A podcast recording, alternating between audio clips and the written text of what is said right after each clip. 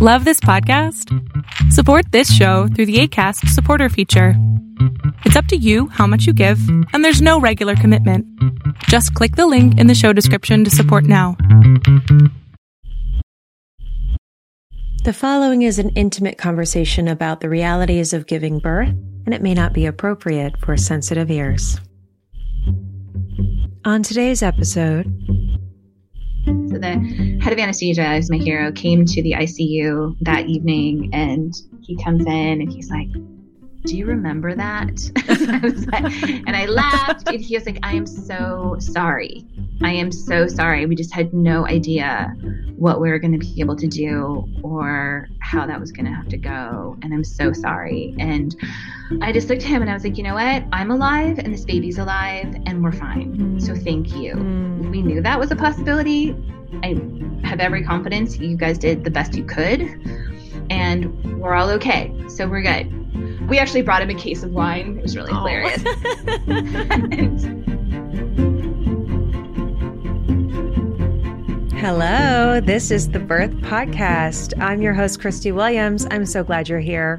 On this show, new moms share their birth stories and experts share advice about how to be more prepared for your own journey into birth and parenthood. And sometimes you get both. Like in today's episode, I want you to just imagine for a second there's a woman who chooses to get pregnant, knowing that she will very likely have to deliver her baby via cesarean section without anesthesia. Now, imagine that she does end up delivering that baby via C section without drugs. And then shortly thereafter, she decides to get pregnant again and have a second baby who will also be delivered the exact same way. Now, would you call that person crazy? Someone with possibly the highest pain tolerance of all time, or maybe just someone who is an expert in pain management and knows how to prepare for such an event. Well, for now, let's just call her Dr. Jody Thomas. And she is once again my guest on the podcast today. This is part two of our conversation. So if you haven't heard part one yet, you're going to need to stop listening right now, go back one episode and listen to part one first, and then come back and pick up where you left off. All right? Go ahead. All right, now for the rest of you who already heard part one, let's just do a quick recap of where we left off in the last episode. Last week, we met Dr. Jody Thomas, a licensed clinical psychologist and specialist in pediatric medical illness and trauma. She is a Stanford educated, well known expert in pain and pain management. She currently runs the Meg Foundation, and her life's mission is to help end human suffering from pain for children and their families we talked about some very simple ways that parents can create pain free medical experiences for their babies and children. We also began to talk about what techniques women who are preparing for childbirth can employ to create a positive pain experience for themselves during labor and delivery. Then, Dr. Jody started to tell us her own birth stories. We found out that due to pre existing health conditions, Jody's body rejects anesthesia. Also, it's very dangerous for her to deliver vaginally. The only option for her to deliver a baby is via C section without anesthesia. We left off just as the doctors let Jody know they need to start getting the baby out. Some of you, I understand, are particularly squeamish. So if you just don't think you can handle it and you prefer to skip the actual birth, jump ahead about four minutes from the start of the conversation. But trust me, I do think you can handle it. Either way, the good news is that what Dr. Thomas learned from her own experience getting through a surgery without medical pain relief and then choosing to do it again 18 months later for baby number two, it does make her a true expert in practicing what she preaches. Let's jump in where we left off right now. Finally they just looked at me and said that's the most that we're going to be able to do so we're going to start getting the baby out now oh my god because you're starting to become unstable and the heart rate is you know just not where we want it to be your so heart rate or the baby's heart now. the baby was not doing okay the baby so i started we we're kind of used to my mine not being great okay. so but then we were one of the baby started to be affected okay and right. so and I have to say, the anesthesiologist did an amazing job. So here's where we talk about sort of the context of pain and that need for safety. Mm. So when we know that we can ignore a pain signal, it's incredibly powerful. Okay. Yeah. But when we don't know, when this is a matter of safety, then we have to attend to it because it has potentially really important information. Mm. So if we picture this scene, I have a room full of people, all have made it very clear we have no idea what the hell is going to happen, mm. right? Mm-hmm. I don't know what's going to happen. Mm. I can't dissociate from the pain experience because it has important information. Right. So I'm sitting here with my husband, who's thankfully at my head, and the head of anesthesia was just beautiful because he would sit there and look at me like every, I'm sure, minute or so. It felt further than that at the moment. And he would look at me and say, You're okay. The baby's okay. Mm. And I would turn to my husband, look at his face. I'm holding his hands. I'm like, it's okay, it's okay, it's okay, it's okay, it's okay, it's okay, it's okay, it's okay, it's okay. And I'd look at the at the head of anesthesia again. He's like, you're okay, baby's okay. It's okay, it's okay, it's okay, it's okay, it's okay. Like, but it was exquisitely painful yeah. because I knew that if if pain felt wrong somehow, like really trusting my intuition that I needed to tell them, yeah, right? Yeah. Like this was going to be important to keep that baby safe and me safe. Right. So to be truthful, it was incredibly painful. I mean, how could it not be? So they Yes. Oh, Jody, how did you sit still? How did you stay still? Did they hold you, strap you down? Like what what they were so my yeah so my lot of body was strapped down. Okay. Um, because it you know had to be so I didn't just reflexively do stuff, but I knew that right, yeah. and I wanted that because I obviously didn't want to mess anything up. So I'm like, yes, please hold those still because I can't trust myself to do it. Yeah. Um, but I know why it's important, so please do right. Yeah. Um, my hands were not like my upper body and hands were not, which really does a lot to change how you feel. By the way. Okay. so, yeah because they knew and I could trust myself. I'm not going to like, you know, smack anyone or whatever. Right. like I just couldn't trust that, you know, I was going to be able to, you know, not reflexively pull my knees up or something like that. Mm. So they were, as soon as the baby was out, they like drugged the heck out of me, right? Because they, I mean, these poor people had to sit there and do this knowing, right? Like this is torturous for them as well. Right. Were you able to do nitrous oxide or anything? No, I had nothing. You had so nothing. we had no because again they didn't know how what it would do to me. So I had oxygen in, but that's it. Oh wow. Um so then the moment they I mean the video of me seeing my son for the first time is somewhat hilarious because I'm high as a kite because as soon as they I'm sure they put in maybe even more than they needed to after they cut the cord because they're like, oh God, please, like give this woman something. like we feel so bad. Right. Because then they could give me things that would, you know, cross the placental barrier that they wouldn't want the baby exposed to, but they could do for me. Oh my gosh. So fast forward later. So I had made my my husband promised that he would go with the baby, that you're going to go. Cause I knew it was going to be a while before I could. Cause I had been brought in and I was in the NICU. So I'd been in the NICU overnight because they had to put together my little dream team, as we called them. Mm. So they actually, so that morning got the phone call. We went to the hospital. They put me in the intensive care unit to keep me stable and to try to keep me from like stroking out before I could get the baby mm. out. And so we went from the ICU to the delivery room and then back to the ICU. Wow. So I was in the ICU for three days to just keep me stable and make sure that I didn't, you know, totally stroke out or or destabilize. And so I made my husband promise a million times over that he would go with the baby mm-hmm. and he wouldn't stay with me. Mm-hmm. I'm like, you're not going to, I will be fine. Please, you have to go with the baby. I want you to hold him as soon as you can. Yeah. I want you to skin to skin yeah. as soon as you can. Mm-hmm. I want you there doing all of that um, and take a million pictures because I will kill you. Oh my God. it was funny because the team was like, You can stay with your wife. And he's like, Yeah, no, I can't. Like, she'll kill me. Like, like no.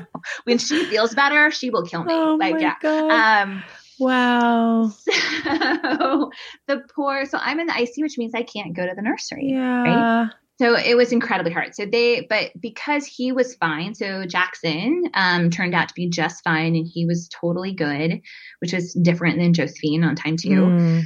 So, but they would bring him to me in the ICU every three hours. Okay, so I could that's something try to feed yeah. and sit there, and it, which was weird because like I still couldn't move my arms. I had in the arterial lines and all of that, but at least I got to be with him and hold him and yeah.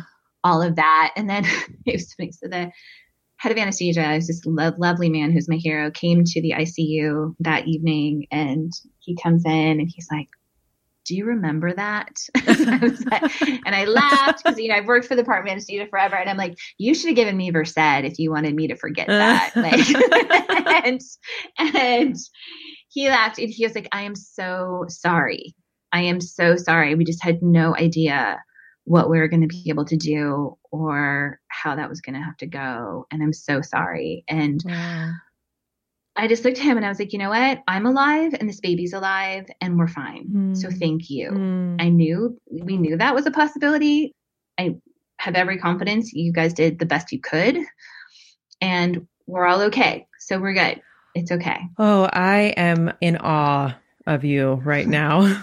that is some strong force that you were able to focus and get through that. I mean, really. And and for the Thank anesthesiologist you, but... to come in and and tell you he's sorry, it yeah. must have been pretty bad. I mean, yeah. Well, I mean, it's impressive. And that's a kudos to him, right? He could have slunk away and never like be like, "Ah, that was terrible. I never want to think about that again." Oh. We actually brought him a case of wine. It was really oh. hilarious. Um, and, and but fast forward 18 months and we're here again. Oh my gosh. My daughter. Oh my gosh. Right? Yeah. Yeah. I I mean, like your daughter must feel very wanted. if she ever has any doubt that she was wanted, then she can hear the story and realize what you did for her. We have hmm, oh. we have guilt for days. Yeah, oh, no. my God. So you did it so soon too. You did it again. I know people like you did it again. I'm like, well, I did get a kid at the end. Yeah. Like just reminding I you, know. I did get a person. so um well, and we knew it was going to be easier because we now knew. Okay. Right. And that's when it kind of talks to you that unknown part, mm. an uncertainty part okay. that whether that's a needle or birth or right, right. whatever, not knowing really is different. So mm. Josephine's pregnancy was very different. Well, I mean, I guess it was just it was more intense. Okay, can um, you tell me why? So I found out that I was pregnant when Jackson was 10 months old. Wow. oh. yeah, so we're like Hey, I have a very fun video telling my husband that. Um, so uh, was it a surprise? well, yes. So I'd had, I mean, again, the TMI, but that's sort of the nature of this it podcast, certainly I guess. Is, yeah. Um, yeah, I'd had, you know, I'd gotten an IUD mm-hmm. and then we had it pulled. Mm-hmm. And in preparation for at some point wanting to do this again. And then I called my doctor and was like, hi, when should I get my, my period again? It's been like six weeks. And he was like, take a pregnancy test. I was like, I'm sorry, what? Um, again, I was, oh you know, gosh still breastfeeding and doing all the things. That's a lie. Yeah. You can still get pregnant. Yeah. Um, and oh my gosh. Um, so yes. So then wow. found out we were pregnant with number two. And the issues, again, my body had definitely taken a beating with Jackson. Mm-hmm. And so that was pretty clear on number two. So there were more concerns from the beginning, um, more instability for me mm. from the beginning. Mm. So I was put on bed rest at 20 weeks. Mm. And then at 27 weeks, I developed preeclampsia. Oh, wow. So that's early. Yeah. And then was like on really strict bed rest, like the just you can sit up five minutes an hour, you can take a shower every other day, yeah. and you have to sit in the shower. You can't do anything bed rest. So I was human incubator time. Oh yeah. So in most situations, I would have been in the hospital, but my doctor was awesome again, and she's like, "I know that you being in the hospital will be more stressful than you being at home." Mm-hmm. So I'm going to trust you. And, you know, I got a really good blood pressure pump and we took my blood pressure five times a day. And it was just basically like, look, if you have any pain, if you have anything, if your blood pressure goes above this point, you are coming in immediately. I got monitored three times a hmm. week mm. and got blood tests three times a week and did 24 hour urines, you know, mm-hmm. every other week. Mm-hmm. So I'd go in and they would say things to me like, every day she's in you is, or we didn't, we actually didn't find out the gender on either one of the babies. Oh, you didn't? I knew that every, no, Why? well, I knew every single aspect was going to be so controlled mm. that I wanted one surprise. Well, and so cool. it was funny because we met with a million specialists, obviously, right? Yeah. I had to get a million ultrasounds. So I would walk in and be like, don't tell it. We'd be like, hi, nice to meet you. Don't tell us the gender. That's so cool. We know it's in there. Don't tell us. Yeah. Uh, Oh, so that must have been a cool moment when Jackson came out, at least. Yeah. I mean, I don't know. You maybe yes, you were exactly. too, you know. No, it was the whole giving us something to look forward to, right? Giving us something to do. It was like boy or girl. What is it? You know, we don't know. That's cool. That's cool. I mean, we knew like the size of kids' brain ventricles, but we didn't know its gender. So, um, which was awesome. And uh, It's great. everything about it, but not this. Uh So with Josephine, uh, who we didn't know was Josephine at the time. huh. Yeah, so I was on very strict bed rest, and they would tell me things like, you know, every day that the baby's in you is three days they're not in the NICU. Mhm. So hold on, hold on, hold on. Mhm. My mom, thank God, came because again, I had a, you know, 13, 14 month old at this time. Oh my gosh. I don't know how you did that on bed rest. Oh, yeah, I couldn't do anything. So my amazing heroic mother came and um, took care of him and helped us out and Wow. took care of everything Mhm. and literally like slept on our pull-out couch. And I started getting so I one of my areas of expertise professionally is hypnosis and self-hypnosis and teaching that to kids in particular. Mm. And so I started having a really serious practice of that and had friends and colleagues help me out and kind of create recordings and things for me. Mm. And just the entire focus for months was keeping the baby inside, Yeah. right?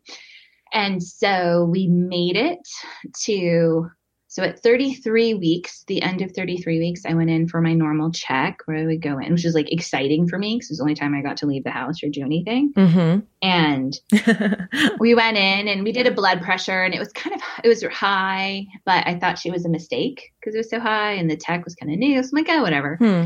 and then we did them fetal monitoring and we didn't get a lot of movement but she also moved all the time so i wasn't actually concerned that it just hadn't been captured in that 20 minutes Right. Mm-hmm. but they came and redid the blood pressure and it was better but again my doctor who is i don't know maybe perhaps omniscient in some way Mm-hmm. she was like, I'm gonna just bring we're gonna bring you over to the L and D unit and we're just gonna monitor you for the rest of the afternoon. I'm like, all right, fine, whatever. So we did, and at that point, actually everything normalized and the baby was doing fine, and my blood pressures were relatively fine, like for where they had been Uh-huh. in my preeclamptic state.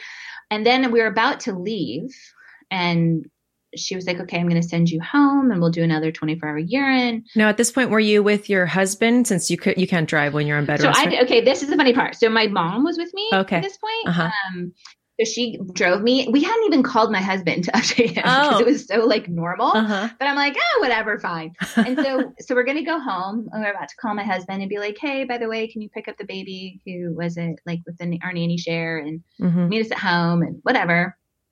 And then so she, le- my doctor leaves the room and says, I'm going to go get, you know, discharge stuff. And then it come back in a minute and she goes, you know what, Jody, I just have a feeling. And so I would really appreciate if you just spend the night Mm. and we can do the 24 hour urine here and monitor you. Oh wow. And I was like, all right, okay. And so I literally sent my mom home and to go, you know, get my son and do dinner and called my husband and said, hey, go home, you know, do dinner, get the baby to bed, and then you can, you know, come and visit me. But everything should be fine. Let's take a little break real quick, shall we? Travel back with me to a moment in the history of human birth. A little segment I like to call, And You Thought You Had It Bad Now. Did you know that Queen Victoria helped to normalize the use of anesthesia during childbirth? Yep, that's right. There is some debate about who was the first doctor to give a woman anesthesia during childbirth, but in the 1840s, both American physician Crawford W. Long and Scottish physician James Y. Simpson are credited with giving their wives ether as an anesthetic during labor and childbirth. Dr. Simpson and his wife were so thrilled with the results that they actually named their daughter, take a wild guess, Anesthesia. No, I'm not kidding you. They they really did that. Queen Victoria, who spent 16 years of her life either pregnant or nursing, famously called pregnancy and birth the shadow side of marriage, something that she endured but never enjoyed. I mean, she was a busy working mom, like ruling a country with no birth control and stuff. So that must have been pretty crazy. When she was pregnant with her sixth child, she was very excited to hear that there was a new drug in town that might help ease the pain of childbirth. She and her husband, Prince Albert, lobbied the Queen's doctors to administer chloroform to her during the birth, but medically, this was not advised at the time, and more importantly, socially, it was frowned upon for a woman to seek pain relief for birth. You know, that old theological worldview that Eve sinned, and as her punishment for sinning, all women for all of time are required to suffer during childbirth. It's a woman's burden. That's it. End of subject. The common social belief of the time was that if a woman didn't want to suffer during childbirth, then she is rejecting God's will. And that is just, oh, sacrilege and blasphemy. Queen Victoria's doctors flatly refused to give her the drug. It wasn't until she was preparing to give birth to her eighth child in 1853 that Queen Victoria and Prince Albert decided enough is enough. They fired that old doctor and got a new one. They brought in Dr. John Snow, the leading anesthetist in London, to attend the birth and administer chloroform. And afterwards, the Queen declared that the use of chloroform during childbirth was delightful beyond measure. She used chloroform again during the birth of her ninth and final child, and the procedure became known as chloroform a la reine. Slowly thereafter, the medical debate over pain control quieted and the procedure became more socially accepted. Thanks, Vicky. We owe you one. So by the time we reached the floor, they transferred me to the L&D floor. Um, it was not fine. Oh no. So at that point in time, my blood pressure was like 195 over 106. Mm. And oh, the look on the nurses' faces was like, ah. And, oh no, uh, you know that's bad they when they're in a couple of times. They're like, she's like, "Are you stressed?" I'm like, "Nope, but I am now. Look at you." Right. Like, oh my gosh. Your face doesn't look like I should be relaxed. oh. so then I'm just sitting there, like you know, doing my breaths and doing my self hypnosis, and there she's like, "All right, we'll come back in a few minutes and do it again," and still really high. And now I can kind of see that everyone's in panic mode. Mm, that's not good. And so then finally the nurse has to come back in and say to me, she's like, look, I'm sorry to be the one to tell you this, but you know, your doctor is on the phone basically trying to reassemble the entire team that we had before. Okay. Because she knew that we wanted the same team in the room for my delivery. Yeah. Um, she did not want to throw in random people. Right. And she's like, so she's really busy trying to get the entire team together but I need you to know we're going to have to take the baby out. The baby has to come out as soon as possible. Oh gosh. Okay. So then I'm like, freaking out. So I'm like, but now I'm like, it's just going to be 34 weeks tomorrow. We're not ready. We're not done. She's not done. like, we're, then I start getting very irrational. Well, yeah. Like, no, we can't do this. We've done well this far. We can do this. We're fine. Like, yeah, our system. Well, that's the other complication uh, of birth. Cause like earlier you were talking about how if you feel like you're safe, then you, mm-hmm. then you can cope with things. But with birth, yeah. there's the added, there's the baby there. And so yeah. when you're worried that the baby's not safe, then sometimes yes. it's hard to feel like that was my situation where it was constantly yes. like, are we going to have to do an emergency C section? Oh, wait, he seems like he's okay. Or, you know, it was like yes. back and forth. And it's like, no matter if I felt like I was okay, it was constantly worried about the baby. And it's difficult to train your mind to be, to be calm in that scenario because it is kind of like a life and death situation. It is Well, exactly correct. And so this is where now, again, with my first pregnancy, pregnancy, the baby was always fine. I just wasn't. Mm. But all of a sudden now the baby could not be fine. Mm. And that, like you said, adds a whole new layer. Mm. Now, I had chosen not to give birth at the hospital where I worked. Everyone's like, why didn't you do that? I'm like, because I don't like people who I work with to see me naked. Okay. Like we cannot, like, hey, I teach some of these residents. I don't need them to see me trying to learn to breastfeed. Like this is not what we need. Like this is not cool. Right. Uh, yeah. I like so that. Not in the hospital yeah. where I was on faculty very intentionally. Huh. but um, we shared experts between the two hospitals. Mm-hmm. And so one of the reasons that the nurse had to tell me is because the NICU was about to come in and talk to me, right? Because mm. they wanted needed to prep me. Mm. And um, I'd called my husband in panic and I was like, You need to come and you need to come right now. And he's like, Well, can I finish putting the baby down? I'm like, No, you cannot get in the car. My mom can handle that. Like, right. Because he needs to be prepped by the NICU as well, good. right? Yeah. Yeah. get in the car. Yeah. Oh.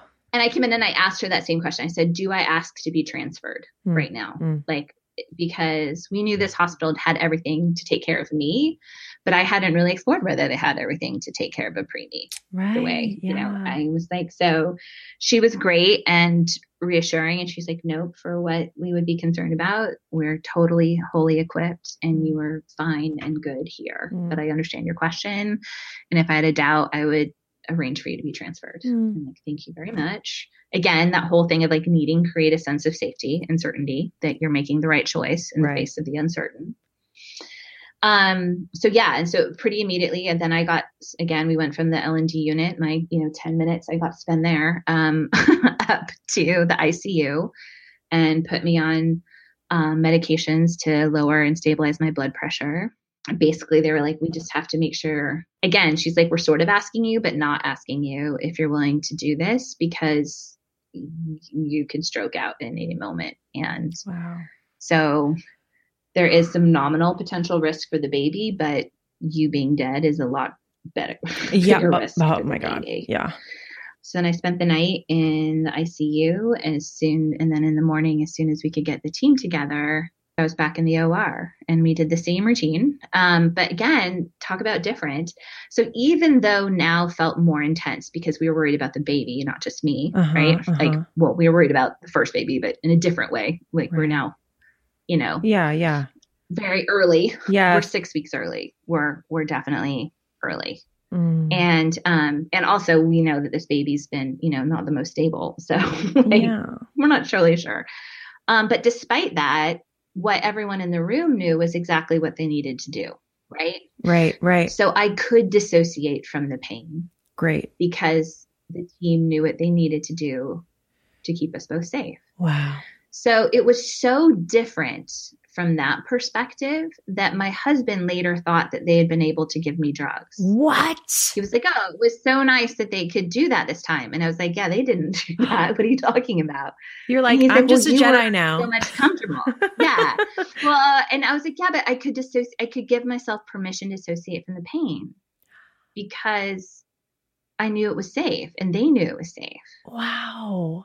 Wow. So that's a very long way of saying just how important it is that we have that sense of safety because once I could give myself that permission, yeah, because we knew it was safe, then I could use my like, you know, my self hypnosis, dissociation, whatever you want to call it. That right. you know, the word hypnosis brings up all sorts of feelings in people, but right, basically use my focus and concentration and breath mm-hmm. to distance myself from the pain experience. Mm. And it literally alters the way your body processes pain signals and alters you chemically. Right. So, um, so despite that, despite that Josephine's birth was so much more, you know, excitement, it was much felt le- much less planned, right, mm-hmm. and more emergent. And I was physically much more unstable going into it. Um, it was so much more peaceful wow. and pleasant um, oh because gosh. I everyone knew what to do. Yeah. And I knew my husband was going to be there, and I knew that as soon as she was out, that they would give me what I, you know anything I needed to be comfortable. And wow. But I knew my husband was going to go with the baby. I'm like, I'm going to mm. kill you if you don't go with the baby again. so, um, mm. so yeah. Also, you knew that you had done it and survived before. Yeah. And exactly. that's powerful. I mean, I think that in my own birth experience, it wasn't that intense. Oh my mm-hmm. gosh. Uh, of course. But, mm-hmm. you know, at the end of it being like, well, nothing's ever going to scare me again, you know, sort of like. Yeah. I, well, exactly yeah. it. Yes. Yeah. Yeah, and it is really intense and hard. And people are like, "Oh my god, your birth story is horrific," and I'm like, "Yeah," but like everyone, that's just it's just a different degree in my mind, but it's really actually not a degree in our experience. Like it's as painful for someone else, right? Like right. it's it's the way we're designed so we can adjust as needed. Right, um, right. But it is like I know I had done that before. The hardest part with Josephine, however, is that she was in the ICU, she was in the NICU, right. and I was in the ICU. So I didn't get to hold her for three days. Oh, that's hard. So that was, I mean, whenever it's like, what was the hardest part? I'm like, not being able to hold her and be with her. Like that was horrific. Yeah. Um, I'd rather go through the birth experience a million times over than do that again. Mm. So I just spent three days like begging them to put me down at a lower level of care so I could go and see her in the ICU. Wow. How was your your um, physical recovery for both C sections? Were you able to manage the pain on that? Um, did you have medication for that? What what was your coping technique? For I was able to switch really quickly to like um, ibuprofen and okay. and you know uh, and acetaminophen Mhm. and and do that again. I tend to have a pretty good pain tolerance You- for lots of different reasons. One, I have good coping skills, but Yeah. two, I just think I have a high pain tolerance by Right. wiring too, Right. like that whole physical psychological part that we talked about earlier. Right. So that was that was actually pretty smooth, I think, comparatively speaking. Mhm. Um, with Josephine, it was tough because we stayed in the hospital for so long. Um, I was in the ICU for three days and then was in the hospital for nine ish, a little more than nine days, Okay. which was great, honestly, because then I could just go and see her and, you know, come back to my room. hmm hmm It was harder when I wasn't in the hospital. And then I would, you know, again, I was pretty postpartum and Oh yeah. I guess I'm pretty obsessive at that point. So we were there like all the time. So I spent almost all my time in the hospital with her, um, which isn't always the norm for preemies. But I just knew the importance of that, you Mhm, know, mhm. connection and had a great team taking care of my other little one. And I would see him every day. Mm. So again, I didn't get to see him for several days because he couldn't come into the ICU. Oh yeah, that's couldn't hard. Yeah. and he couldn't come in. So we were in the ICU for 27 days before she was okay. okay. hmm And the struggle to feed her. Yeah, I was going to ask you if because it sounded like you you uh, chose to breastfeed, but how did that go for you? Did were you able to? Yes. So um, with Jackson, um, we it was hard, right? It was the total hard. You know, it's called like the lie of breastfeeding. Is if it's easy. I mean, it's really important, but so hard. It's it's such a Um, challenge. and yeah. Jackson had um he had a pretty weak suck and some oral motors we had like the baby ot in with us Mhm. trying to help improve his suck and he was having a hard time gaining weight for a little while and we would have to wake him up to feed him which was you know always painful Yeah. but he eventually caught on and was able to do that. Um, Josephine, in comparison, um, she had pretty significant oral motor issues, Mhm. and so um, we did. She had to be what they call gavage feeding with Hmm. a tube down her nose into her belly Okay. um, to be okay. fed. And so what we would do is again is this really intense schedule of every three hours and because we would the we needed to try to build up her strength, Right. oral motor strength. And so then we would have to occasionally skip uh, oral feeding because I would try to do breast, Uh huh. which is really challenging. And then we would try to do some bottle to try to get her mouth But you were pumping your breast milk to feed her. Yeah, so I was pumping. Yeah. I was pumping like a psycho person. I was pumping like I had twins. And just so we're clear too, like with Jackson, he was, you know, obviously hard birth too, and so I didn't have any milk come in for three days. yeah. And finally, I was the one who was like, "Can we please give this kid some formula? Can we please do this? Like he is starving Okay. at this point, uh huh. and he was becoming like really agitated Uh. and difficult to console. And so finally, we gave him um, some formula, and he like you know sucked it down and was happy. I'm like, he's hungry. Yeah. And then when my milk finally came in, we were able to switch to the breast Mhm. too. Which again, I, I, I totally get everyone's different and all the different concerns, but it was also really nice because then again, my body was had a hard time recovering, so it was very nice. We set up a system even at home where I would do most of the feedings breastfeeding, Mhm. but then we would do a feeding in the middle of the night that my husband would do by bottle so I could sleep for four or five hours continuously and That's let great. me recover. I mean, truly, I'm a believer in fed is Mhm. best. And I Yes, put so exactly. much pressure on myself to do every feeding, breastfeeding. And uh, Mhm. if, you know, I ever have another kid, I definitely yeah. will be more willing to supplement earlier and not feel so guilty about it. And I think that that's yeah. one of the things is like women get so pressured. It's if you're giving your child any breast milk, they're already really benefiting from that, especially yeah. in the early days. And um, just you can't you can't pressure yourself. Like you can't whatever capacity that you have to give your child is going to make the whole family more healthy, you and the baby mm-hmm. and your yeah. partner. So if you can share responsibility and supplement, I'm such a fan of that.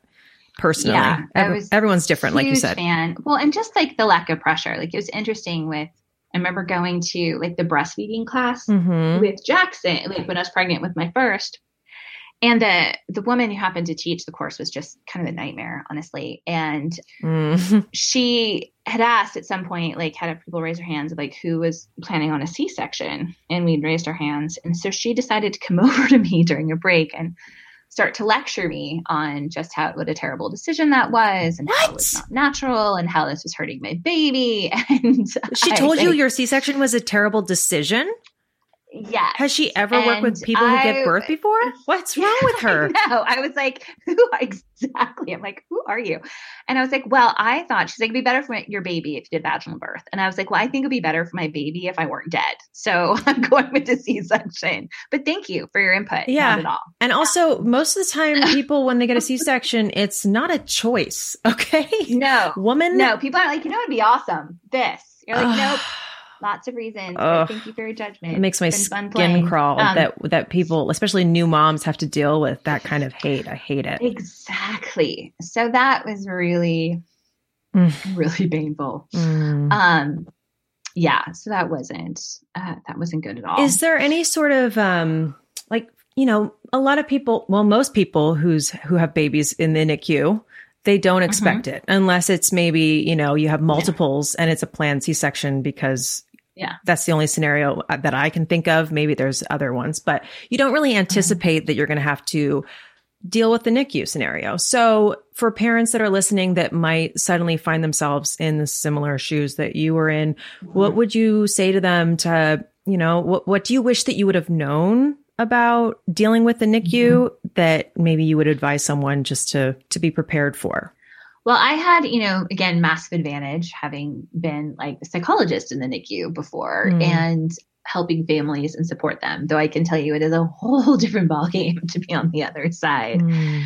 I think the thing I would say is that the vulnerability that you feel mm. is so normal and it's okay. So for years, I've done like diagnosis counseling, meaning so when like a child finds out they have cancer, that I talk to mm. the parents. And or we're finding ourselves in the NICU. And the message I would hear from parents all the time is, I know I should know how to handle this. Mm. And the message I would have for them is like, that actually, that'd be super weird if you did. Mm. Okay. Like you, you shouldn't know how to handle this. You didn't have a baby and get pregnant and then expect, you know what, they're going to get diagnosed with cancer when they're five. So I should know how to handle that. Or, mm-hmm. um, you know, I'm going to get pregnant and then I'm going to find myself in the NICU. So I should totally do a ton of prep. Like, no, it's not. It's it's it's an unfortunately weird skill set that you have to have. Right. okay? Yeah. And I think the thing to say is that it's a really good time to circle the wagons in terms of finding the people that you know and trust to be supportive in the way that's helpful and useful. Mm. because people tend to say things and do things that you know aren't so helpful and useful. You're like wow that's super insensitive that you said that but thank you for playing.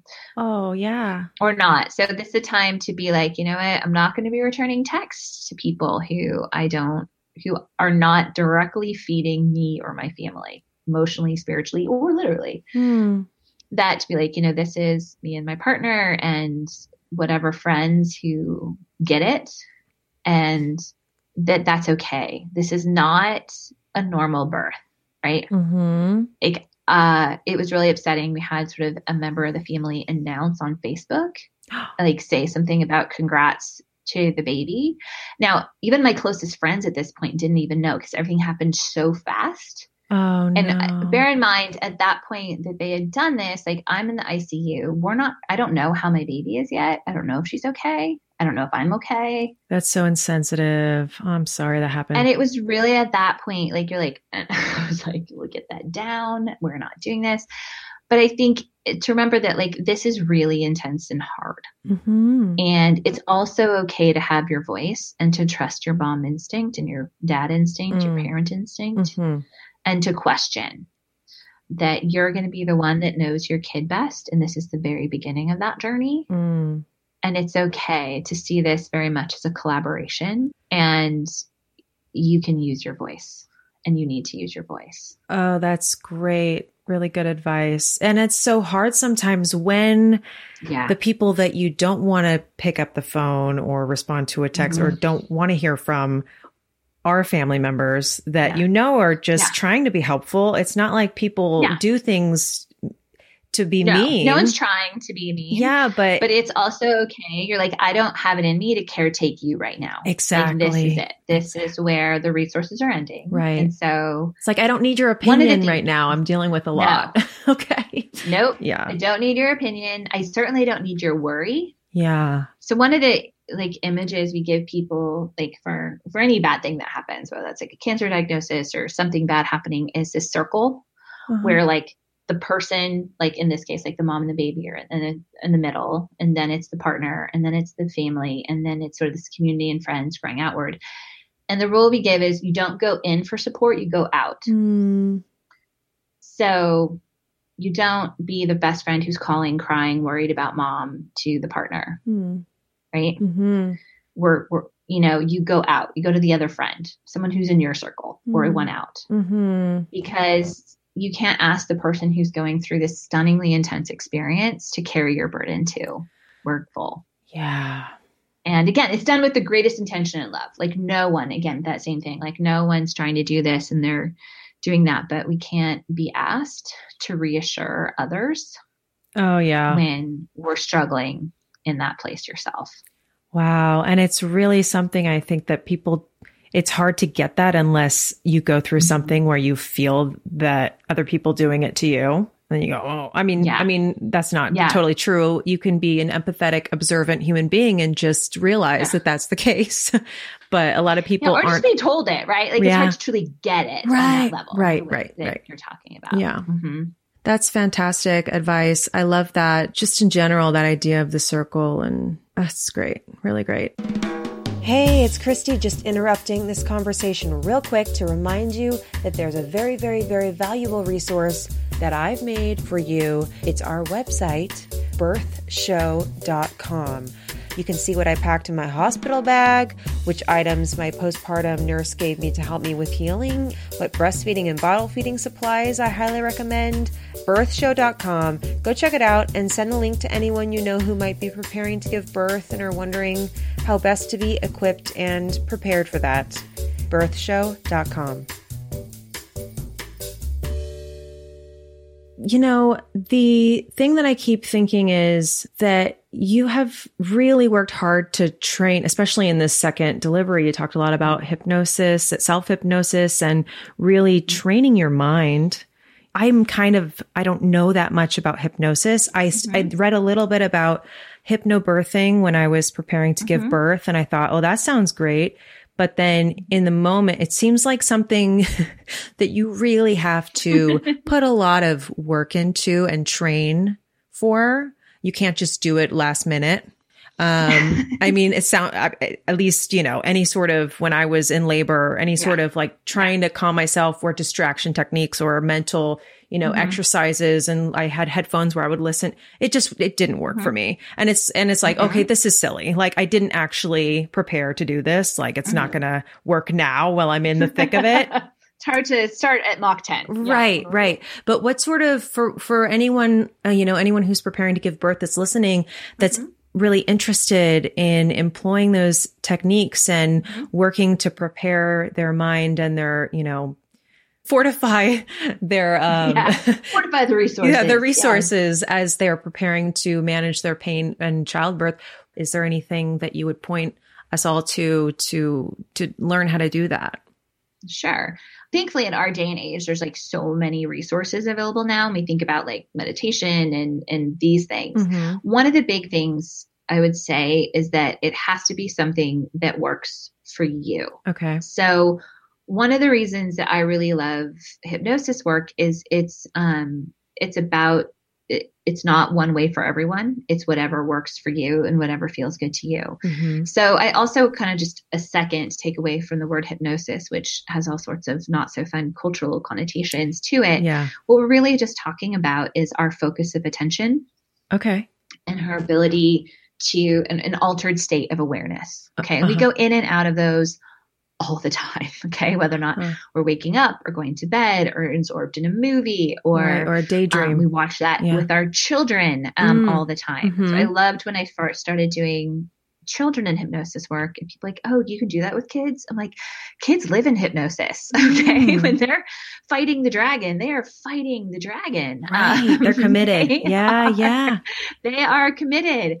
So it's that ability, it's training ourselves to use our natural focus of attention in ways that are therapeutic and useful. Hmm. So it's not some crazy, insane, mysterious thing, but what it is, is training our mind to feel like it's more and more under our control. So I'm always, you know, one of the questions that we'll get is like, oh, is hypnosis mind control? I'm like, well, it's you having control over your mind, but it is not having me or anyone else being able to control you. Hmm. It is all about motivation. right. It's right? self government. And it's the story of both births, right? Mm-hmm, So again, I love it with pain work because everyone's pretty darn motivated to get out of pain, right? Right. Motivation's there. yeah.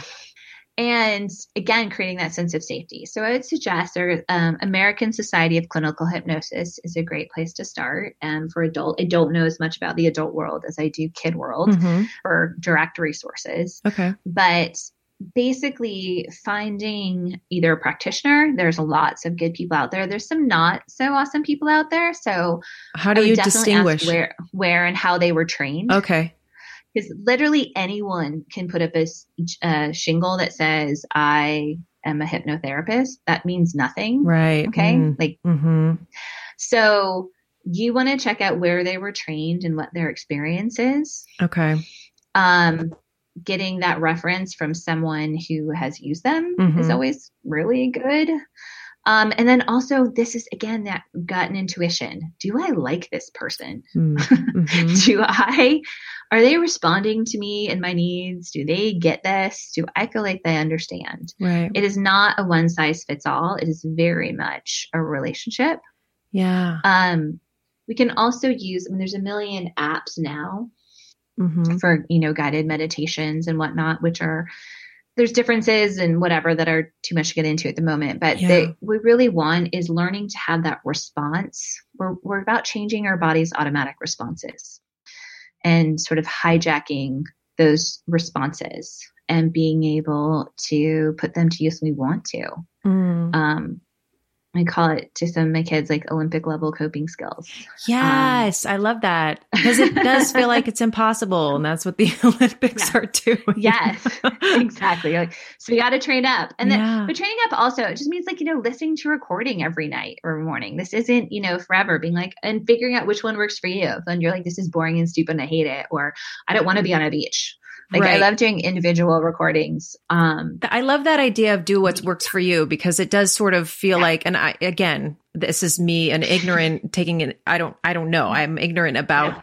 Yeah. this because I haven't actually done it, but I'm very curious because I Mhm. think that that is an amazing tool just in life to have to to train Mhm. your mind to know Yeah. what works for you but it's just to to learn what works for you you would say is just trial and error just try out a bunch of yeah, things just try this out. So if you want to, so I created a tech platform for Stanford Children's Health called Imagine Action. okay which is really a self hypnosis website. Um, nice So it has various recordings. It's you know marketed towards kids because it first aimed for children's health. But that said, all of the recordings are very adult friendly as well. oh good And i'll link those so in the it's- it show would be a good way to just test drive stuff. Mhm. Um, so maybe you can put it in your show notes or whatever. I will. Um, and I can send you the links. yes Um, it's also available on our website for the Meg Foundation. Great. Um, Um, but yeah, so it's there's pain, acute pain, anxiety, fatigue, nausea, which is really large among the pregnant women. oh my gosh i had hyperemesis i could have used that yeah, hyperemesis, very helpful and useful. But again, so it gives you a test drive and also give you a feeling of what it would be like to have recording that was totally tailored to you, right? Like, Yeah. this is what I think of. This is the image in my head right now. This is the color of discomfort for me. So this is kind of the benefits of working with an individual practitioner who can like record things specifically for you, I love it. um, That's great. as opposed to kind of the general. right. And like, the I don't want to be on a beach. Pain is not red for me. Like, right. whatever.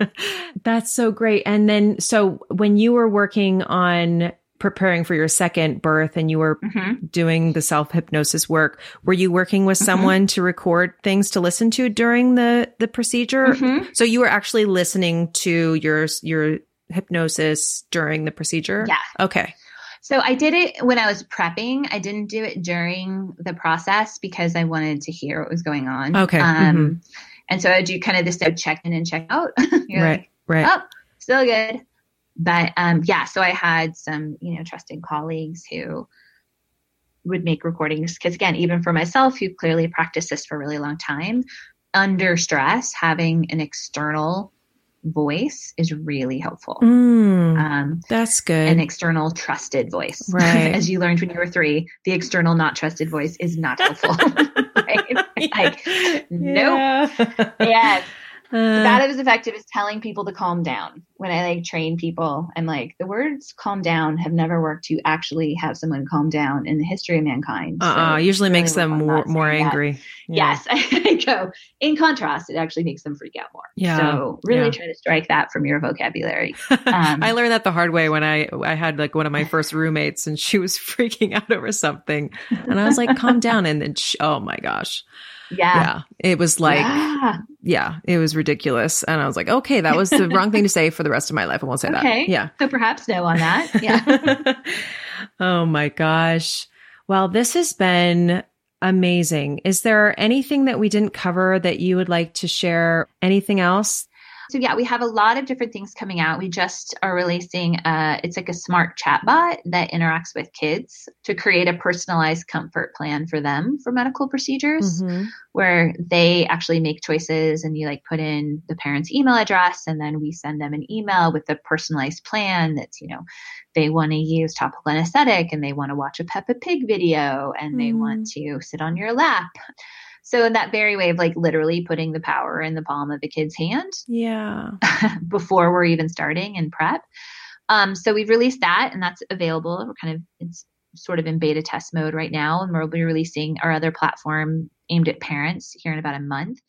But I would encourage parents to like follow us on social media because obviously we're not going to swing back to the website every eight seconds, but um, we tend to put out our resources and tips. And we do, our goal is to make it very applicable to life yeah and kind of translate the academic world into human speak, as we Mm. say. great And we're planning on doing resources for pregnant moms and babies, um, love it very specifically aimed towards that group. So Oh, again, like that we're starting out straight from the beginning good. with some really good expectations about how to help and protect our babies Yeah. and feel more powerful. That's so awesome. Oh, I've just, I just got the chills. I just, it's so exciting. And, you know, you so like much. I said it before, but the work that you're doing is so inspiring because nobody, especially when a parent, when they have kind of the worst nightmare happen to them where they get a diagnosis when their child is going to be in pain, anything that they can do to make that process less painful and more joyful and and the time that they can spend together is you know what I'm saying it's like I do. Thank you so much. It's, you know, I've been doing this for 20 plus years and been able, just lucky enough to have great colleagues and sort of gather experts from tech and design and marketing and combine them with all these amazing humans from the pain world to, Yeah. you know, create mass accessibility. right And that's what we're trying to do. Yeah, and the quality of people's lives are are changing in a real way because of the work. So it's so. great. I'm so glad that we were able to talk about it today. It was so nice to talk to you, you Christy. too. Thanks so much. Thank you to Dr. Jody Thomas. You are an incredible force, and I'm so honored to have had you on the show. And thank you to you all for joining us for this awesome Pain Series two part episode. Make sure you check out the show notes for tons of amazing links to resources that Dr. Jody Thomas has curated for you to help you and your families begin having a more empowered pain experience. Follow the work that Dr. Thomas is doing with the Meg Foundation on their Instagram page at Meg Foundation for Pain and go to birthshow.com to see a great list of products and resources that we recommend to help you on your own journey into parenthood. When you subscribe and you rate and you review, it's really the best way to give back to me. And it literally takes five seconds. It means the world to me when you do it. So thanks for going to do that right now. Follow us on Instagram at Birth Show, and you can follow me on Instagram at Christy Will. As always, it is a pleasure to be with you. I look forward to being together again next time. I'm Christy Williams, and you've been listening to Birth. This is a Sync Studios production.